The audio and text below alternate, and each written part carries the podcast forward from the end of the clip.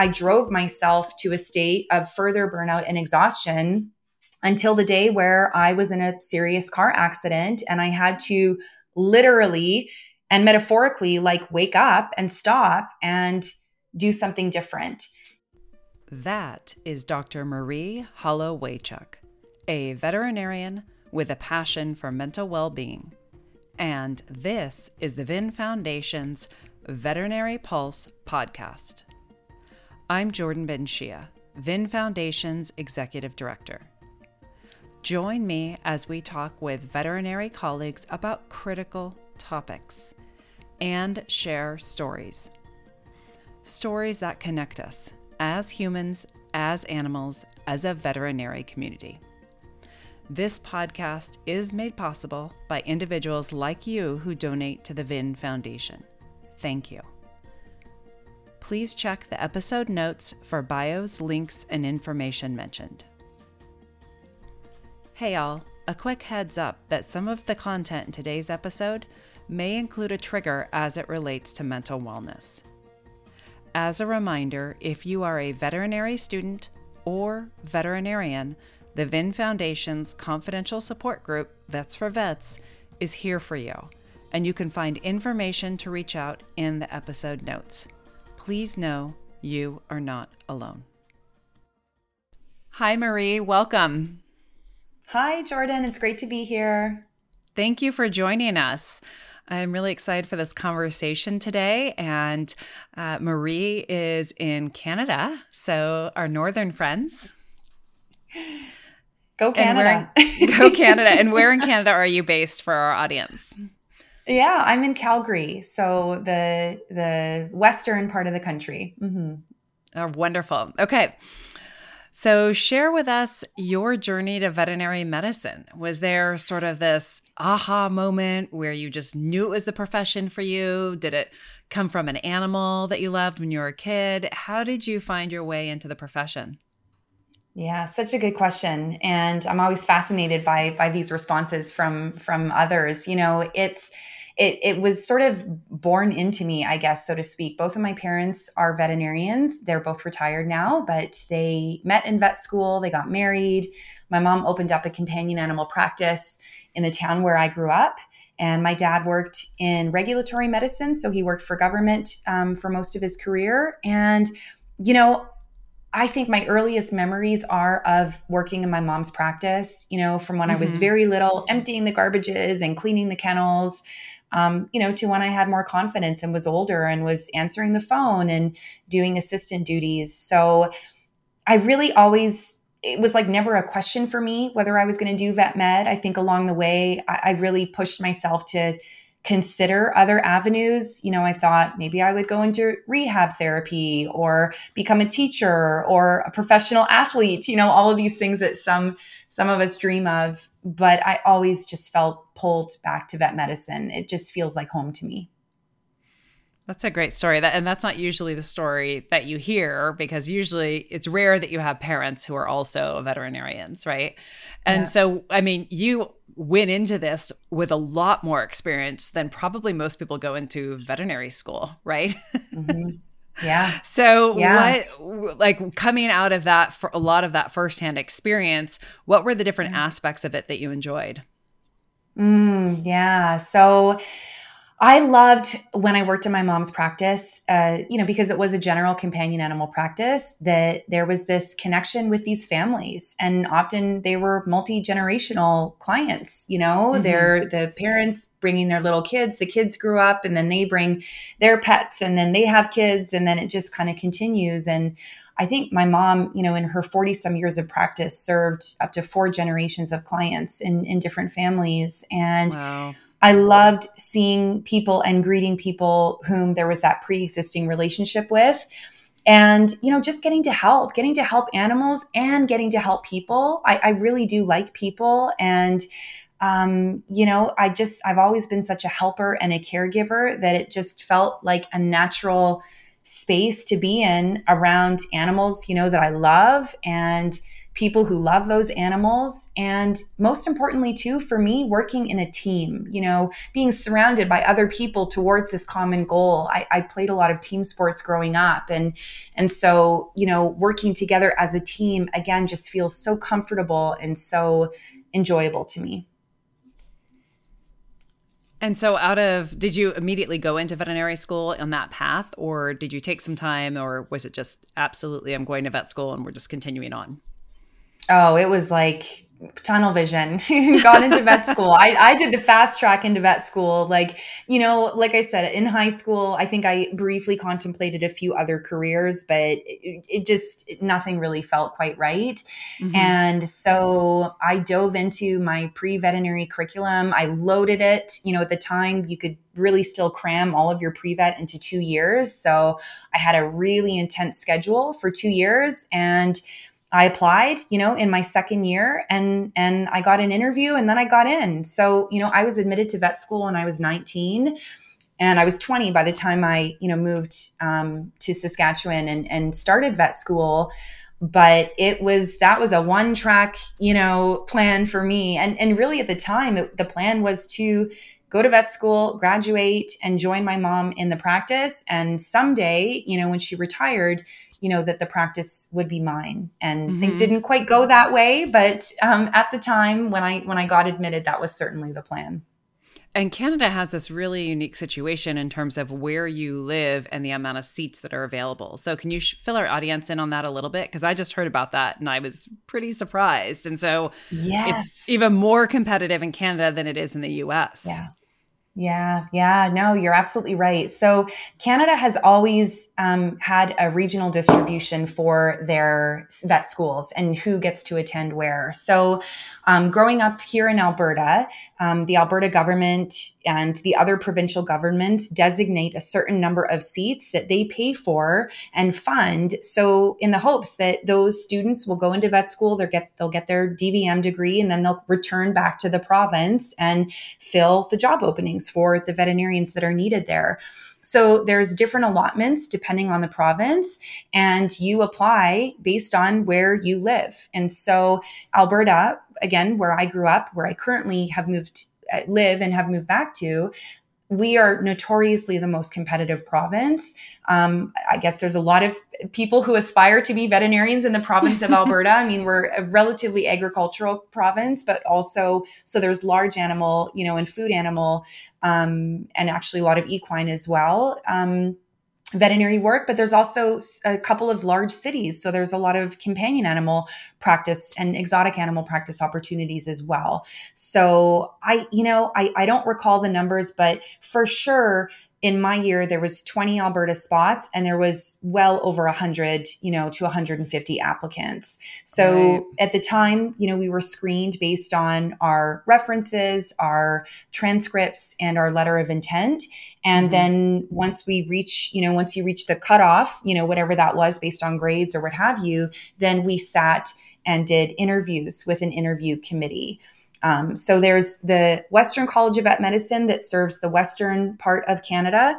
Um, there's the Ontario Veterinary College that serves mostly Ontario, central Canada. And then there's the Atlantic Veterinary College for the Atlantic provinces. And there's our French speaking veterinary school in Quebec um, that serves our French speaking Canadians. And now, actually, just here in Calgary um, for uh, more than a decade now, we have our own veterinary school for Alberta specifically.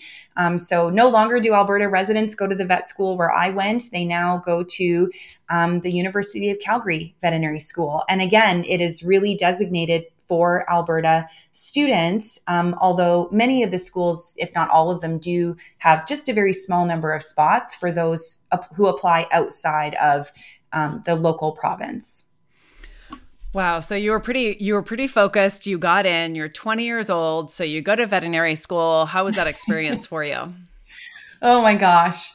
It was challenging. I'm not going to lie, you know, mm-hmm. it was I, I thought it was just going to be amazing and easy and enjoyable and it was my first year was really hard mm. so i'd never lived away from home mm-hmm. um, so you know it was about six hours away from from where i grew up um, i didn't really know anybody in my class you know i had only been in school two years a lot of these people who certainly who came from alberta had finished a whole degree or they were doing a master's they'd kind of right. come to know others you know who'd been applying and a lot of the classes were really out of my wheelhouse. Like I'd really only done the basic sciences to get, to get into vet school and a lot of my classmates they'd already taken physiology and you know animal sciences and other things and so anatomy was very challenging for me. I nearly failed my first anatomy exam.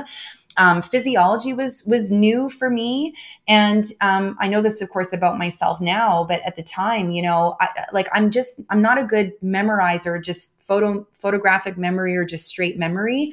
I mm-hmm. really have to understand the concepts in the context of like a case or a problem. And so classes like physiology and anatomy that were so much memorization, I really struggled with. Mm-hmm. And so the first year was a lot of homesickness. Uh, you know, I'm I'm certain that I experienced some depression in my first year.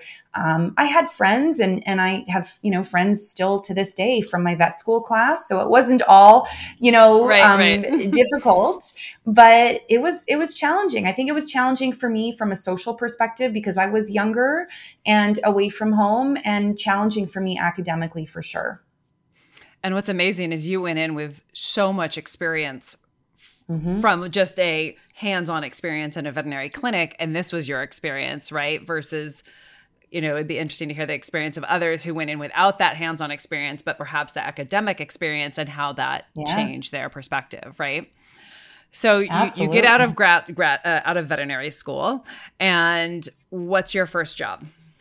Yeah, yeah. So, so I, I do want to give encouragement to those who are listening and are like, oh my gosh, like if, if she can't make it in first year, like what, how am I going to do? Um, it, it all got better. You know, towards okay. the end of my first year, I had settled in. Second year, it was even better. A lot of people mm-hmm. struggled in second year because they're like, oh, all of these ologies, the virology, the pharmacology, that I'm like, oh my gosh, this is like getting into stuff that I actually understand. And I remember this virus and this parasite and these things that I saw in practice. And then, of course, mm-hmm. third year is even more heavily medicine and surgery. So my grades improved as the years went on. I felt more confident and competent as the years went on, and you know, I graduated, you know, in in um, you know, in a good spot in my class. So I'm happy with that. Mm-hmm. What I did afterwards was not what I had initially planned, which was to go into my mom's practice. Um, right. You know, I hit my third summer um, of veterinary school, my third year summer, and um, I just started to really feel like I wasn't sure that general practice was for me. You know, I, I had learned that there was this thing called referral medicine and there were specialists and there was people you know beyond the walls of general practice and that was never really apparent to me you know when mm-hmm. i was working um, in in general practice or at least not to the degree that i was introduced to that in vet school and so i thought oh my gosh like I would love to be the person on the receiving end of those referrals who gets to dig into these like really challenging and difficult and intense cases and what could that look like? And you know, I started to think more about, you know, investigating things like emergency practice or other forms of companion animal practice. And so it was an incredibly difficult decision for me um, because, of course, it was not, you know, not what we had planned as a family and certainly not what my mom had in mind. But I made the decision to apply for an internship. And so after vet school, my first job was a small animal rotating medicine and surgery intern at Washington State University. So that was my first foray into, you know, life outside of my mom's companion animal practice. Yeah, and I mean, uh, this is like a prime example of when a plan doesn't go as planned right and and and then you're also in the states right so how did that shift things for you as you're now yeah. out of veterinary school your your mom's like wait we sort of had a plan and i was kind of depending on you to come on in um and yeah. And then now you're in washington state so you're in the us and how was that experience for you because there's definitely yeah. you know i've spent a fair amount of time in canada and um yeah and I, it's a different culture. Right. I mean, it's a different totally. culture, West versus East in Canada alone. And then it's a yes. very different ca- culture in Canada versus the US. So, how is that oh, experience oh, yeah. for you dealing with clients yeah. and, you know, being yeah. a new veterinarian? Yeah.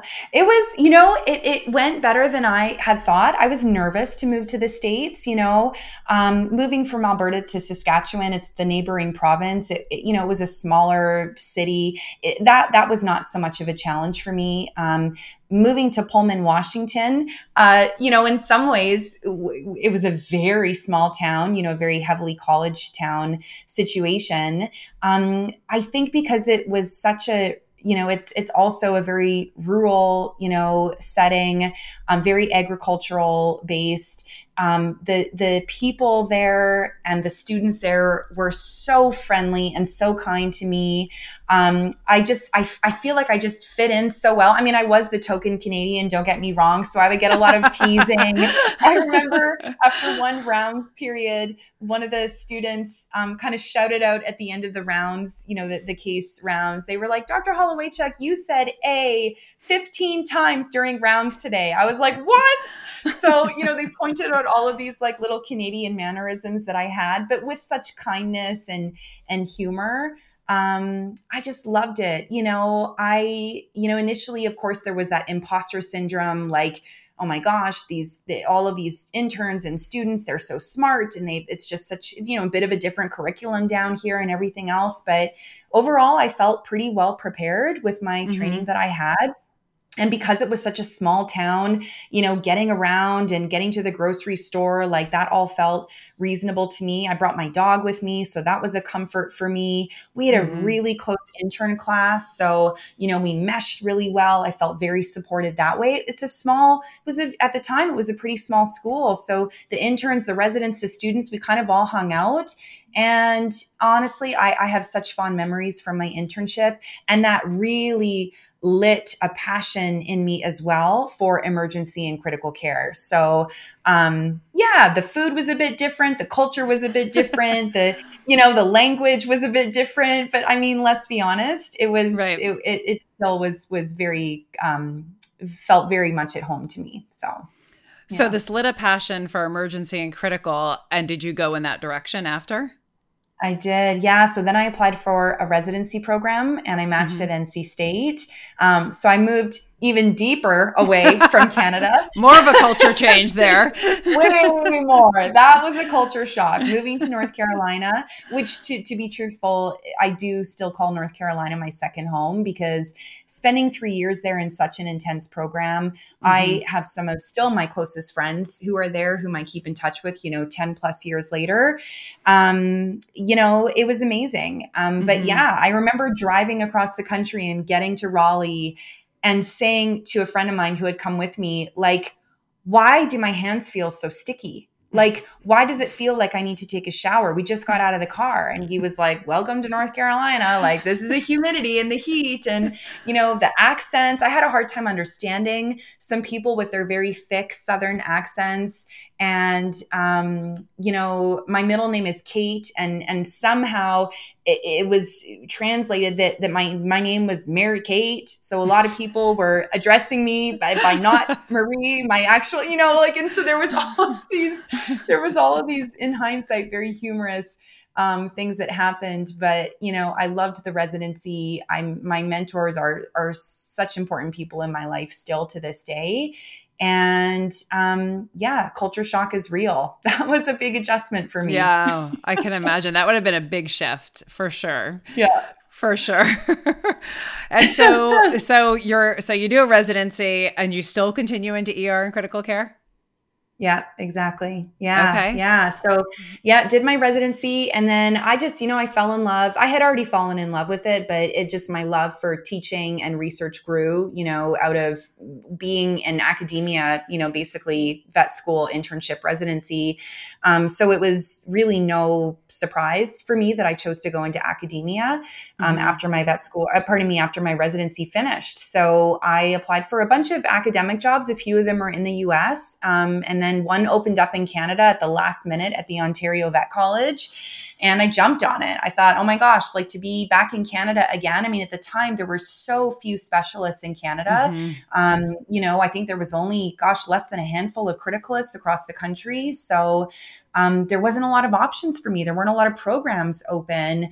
And so to be at the Ontario Vet College, you know, one of the, the, the oldest veterinary school in North America, the oldest one in Canada, of course. And, um, you know so i took it and i loved it. And it was it was great. I i got to teach in the classroom. I got to mentor and teach in the clinic.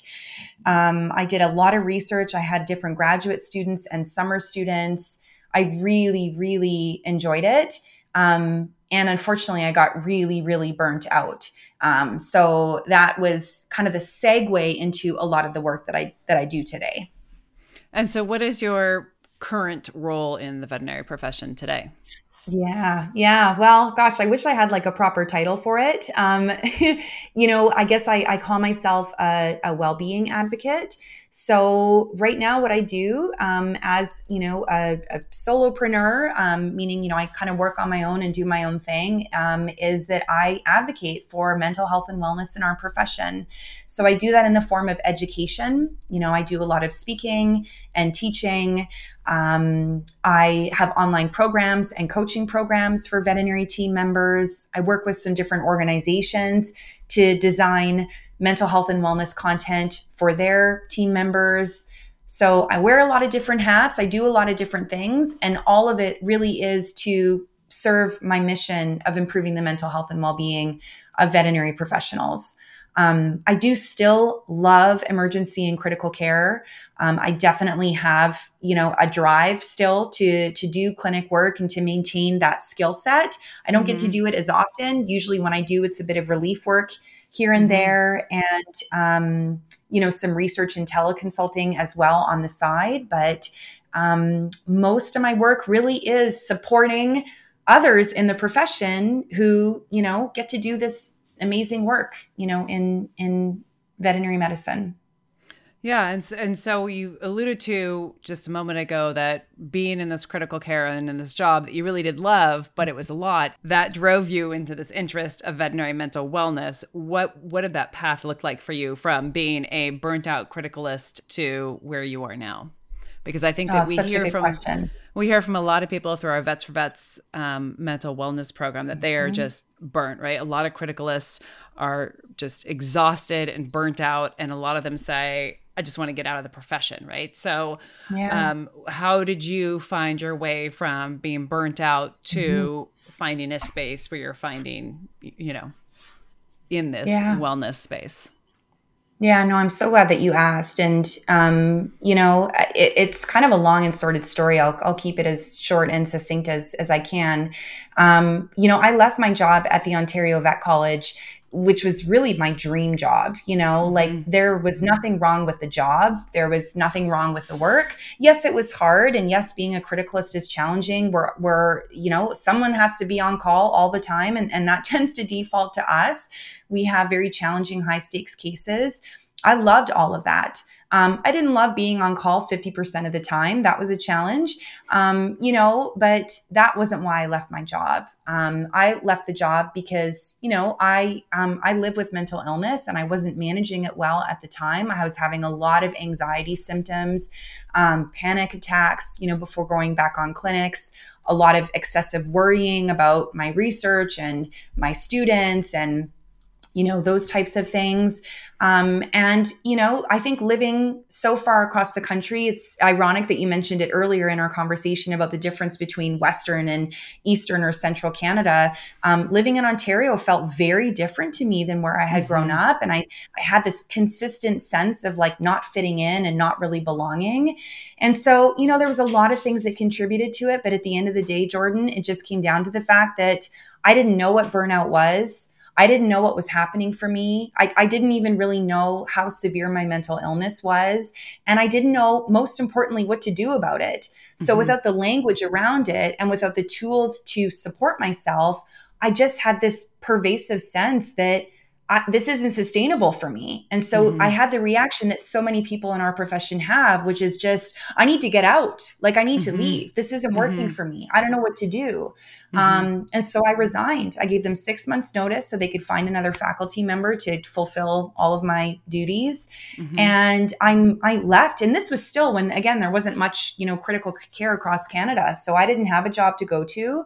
Um, I moved home and I thought, well, I'm just going to, locum as a as a criticalist and i'm going to continue to teach and speak at conferences because i love that so much.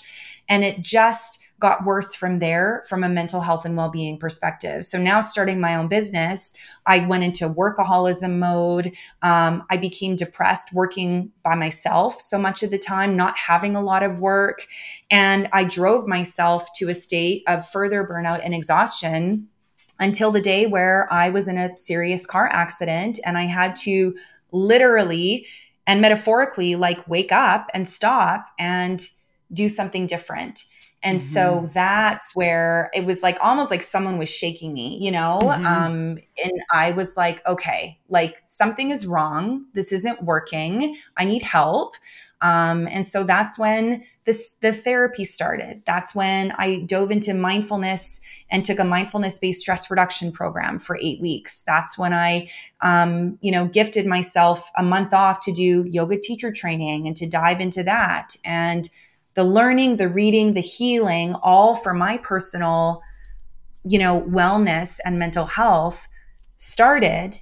And as that continued, I started to have this sense of like, where was this information for me five, ten years ago when I really needed it? Mm-hmm. And why are we not disseminating this information now to others in our profession who we know are struggling? Because this mm-hmm. was, you know, this was back in 2014. You know, we were talking about suicide and mental health more because Sophia Yin, you know, had died by suicide. And we had some of these, um, you know, higher profile incidents and people were starting to have conversations, yet no one was talking about solutions or very mm-hmm. few people. Mm-hmm. Um, and I felt called to continue on my path of teaching and educating and inspiring. But rather than emergency and critical care, or in addition to at the time, I thought, I'm also going to see if people want to hear me talk about this information. And mm-hmm. that's where it started. Yeah. Yeah, you mentioned um, Sophia, and she, uh, you know, is a horrible loss for the for the profession. And um, in case anybody isn't familiar with her, um, her family actually chose the Vin Foundation to have her the Dr. Sophia Yin Memorial Fund, and I'll put a link to that in the episode notes so that you can learn more about her and some of her amazing work. And that I think that was a mm-hmm. I, I've heard from multiple people that that was a huge wake up call. Yeah. And and I yeah. really want to also just applaud you for taking that time for yourself and kind of finding your own journey, right? I mean, I imagine mm. at this point mm-hmm. your mom's probably even more like, I don't think she's coming back to run this business. You're right. That she, she, did. She did circle back to me a few times. just and, checking uh, in. Just curious if that's well, going to be part of your path. well, it's so funny when when all this happened, and I told my parents I was going to do my yoga teacher training certification for a month. They said, so you're gonna be a yoga teacher now? Like they were just so like they could not get their head wrapped around so my, that, like then you come and run the practice? like at what point are, we, are you running the practice? That's where we kind of want to exactly. loop back to is you running the practice so that we are able to retire because that was our plan oh, I know, bless right. their heart well, you know, I think that those um, those sort of shifts, right, in life um, that are driven by passion are the right ones, right? And that's mm-hmm. I'm I am a very passionate person. It it drives a lot in my life, um, and and I think when you're doing that work that is truly from your heart and that you feel at your core, you know, and in your gut is right for you, I feel like people respond to that because they see that it's also authentic and true, right? And yes, so 100%. great for you to like find some sort of path there because I think that that is so challenging for so many and um mm. definitely you know where we are now versus where we were in 2014 hopefully in a better place from the perspective mm. of I think there's less stigma around mental wellness. There's definitely more resources. When we started Vets for Vets over, you know, 15 years ago, it was definitely just sort of this initial thought of like clearly people are needing help, right? And so how are we helping yeah. them? And it's it's wonderful to now see more and more mm-hmm.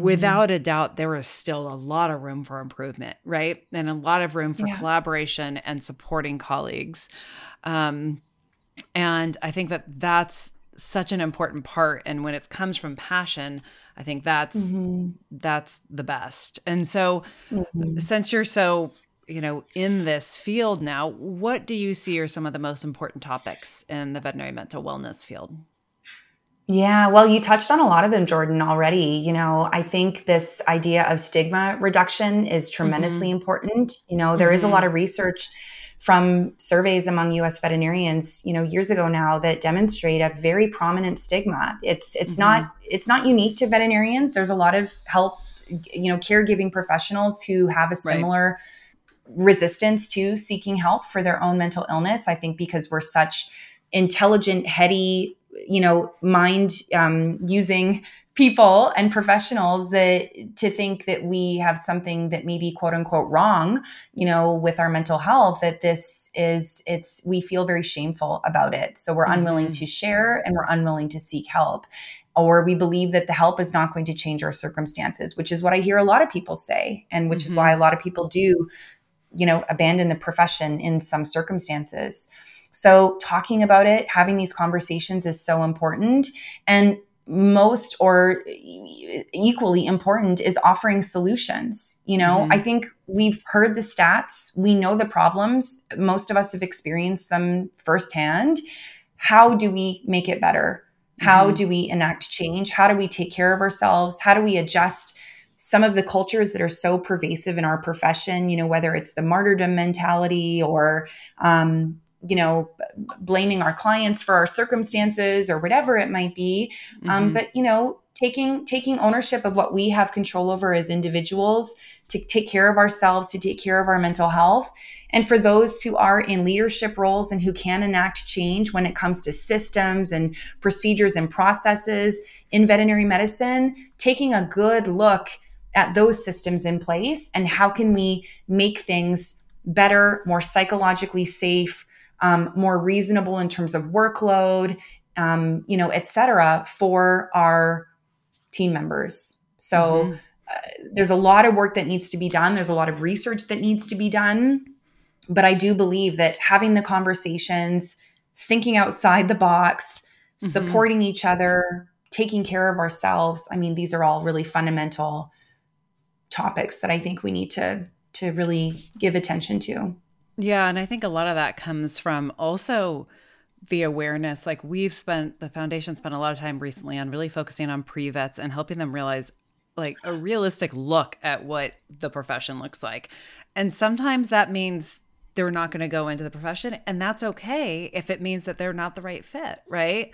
Because I, I think totally spend, agree. Right, we spend so much time reactive, right? But how can we proactively help? Mm-hmm. And I think that's an mm-hmm. important aspect as well that often gets overlooked and i think that that's an important mm-hmm. resource right because we think about like veterinary mental wellness we think okay veterinary students sometimes they think that in general it's thought of as veterinarians right and without a doubt yeah. the students for so many reasons um, are, are, you know have challenges in veterinary school and and a majority of them are not getting the support in veterinary school that they need from a mental wellness perspective and then yeah. on top of that um you know how do we prepare them right so we help them so that when yeah. they go in with eyes wide open right i mean because a lot of them yeah.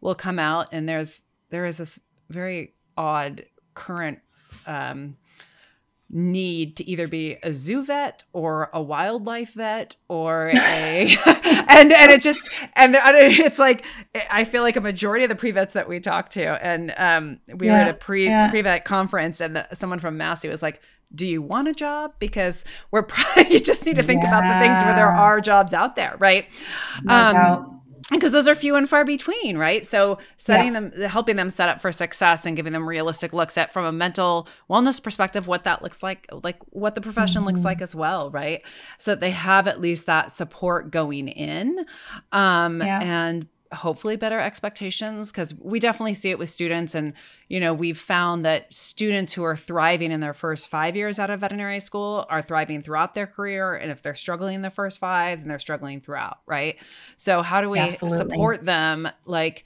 you know like i mean it sounds like you sort of went almost the opposite way in veterinary school because you started really struggling and then you thrived right and then mm-hmm. you got mm-hmm. out and you were thriving thriving thriving and then you got into position your dream job and you're like whoa mm-hmm. I'm actually not thriving mm-hmm. here right and then mm-hmm. kind of going through that you know roller coaster again mm-hmm. and that's what life's about right are these sort of roller coasters so yeah. What do you find are some of the most helpful resources that you've come across for mental wellness currently mm-hmm. in the profession?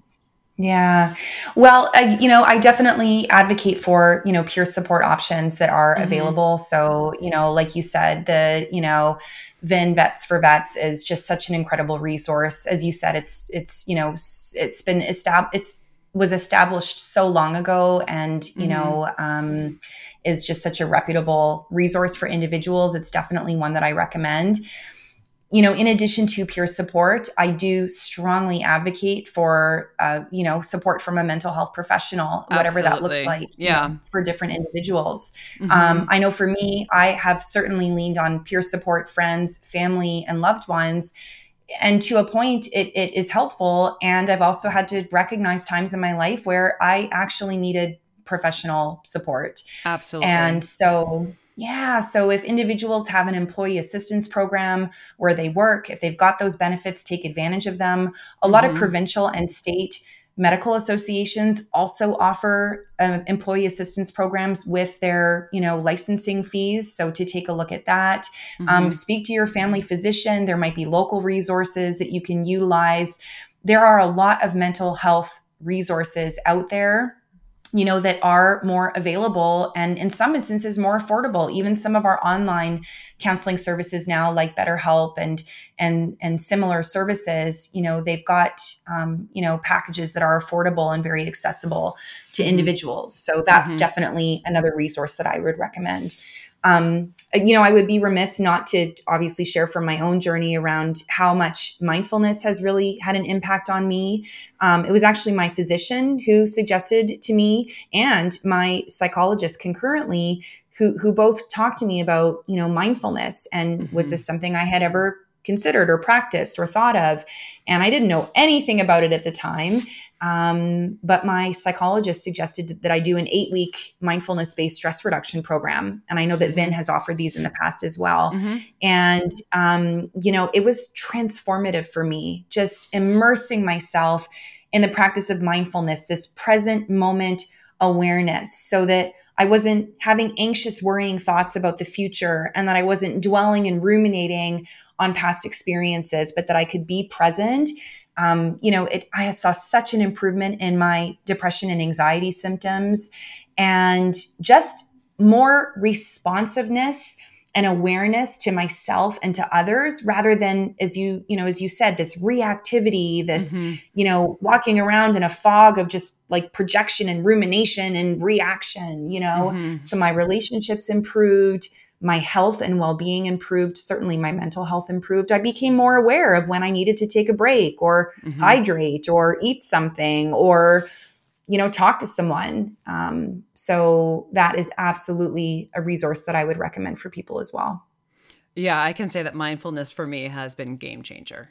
And it's mm-hmm. um, i think that at first it can feel like how do i do this? Am i doing this right? Like okay is that good? Like how does this how does this work? Right and um and uh, you know it can just i bought a book from my nephew called be brave like batman. And in it it talks about taking deep breaths. And so um, and so i have them like what's a deep breath like? Right? Like you know because that even just taking that, that, step right? It decreases your cortisol levels. It just helps you yes. helps you just like take a moment and once you are able to just know, first of all, nobody knows what they're doing in the beginning. So just know that out of the gate, right? And no one like wakes up and is like mindfulness master, right? Um, yeah. there's just such huge value. And what I love is that it can happen anywhere at any time. Mm-hmm. Nobody even needs to see or can recognize that you're doing it. It's that private moment within yourself that you have the ability to go to whenever you need it, right? And the power with that mm. is huge because really the only thing we can control are our actions. Like that's like really mm-hmm. that's it, you know? And that's but there is such huge power in mindfulness. So I really I I'd like to give another vote for that as well because I think that that is extremely extremely important. So yeah, I, I love these I love resources that. that you've shared, Mary. It's just been Marie. I love these resources that you've shared, Marie. I almost want to call you Mary Kate just from like North Carolina again. Um, because you threw it out there as an option. Um, you know, but Marie, these these resources that you're talking about are really important and and they might seem obvious, but I think that it, you know, like in life, we're only ready to hear things when we're ready to hear things, right? And so hopefully some of our audience are are listening and maybe this is the time for them to hear it. Um, are there any other things that you want to share with our audience today? I really appreciate you taking the time. Mm, thank you so much. I, this has just been such a wonderful conversation, and I agree. Just so many um, great tidbits shared. I think I could talk all day about mental health and and well being. You know, I think um, you know just you know going back to what we shared earlier just as far as stigma reduction goes just really urging people to seek help. And at the end of the day, if you are someone, you know, who lives with a mental illness or you feel as though, you know, you're experiencing some sort of mental health challenge or problem right now, just know that this does not make you a bad veterinarian in any way. You know, I think we so often take the guilt of, I don't feel my best or I'm not functioning at my, you know, at my at my greatest to the shame of there's something wrong with me, you know, and and I'm I'm somehow you know bad in some way and and it's just not true, you know. Remember that by certainly by my age, by the age of 40, you know, half of us will have or have had some sort of mental illness in our life. And so this is so common. You're not alone and there is help for you. And so please, please um, take advantage of that. I think you said that perfectly, and I couldn't agree more. You're not alone. There are so many people available and willing to help. Thank you so much for your time, Maria. I really appreciate it, and I really appreciate your your willingness to be vulnerable and share, and for sharing your story with us. Oh, it's my pleasure, Jordan. Thanks for having me. Thank you. Thank you for joining us for this episode of the Veterinary Pulse. Please check the episode notes for additional information referenced in the podcast. If you enjoyed this podcast, please follow, subscribe, and share review. We welcome feedback and hope you will tune in again. You can find out more about the VIN Foundation through our website, vinfoundation.org, and our social media channels. Thank you for being here. Be well.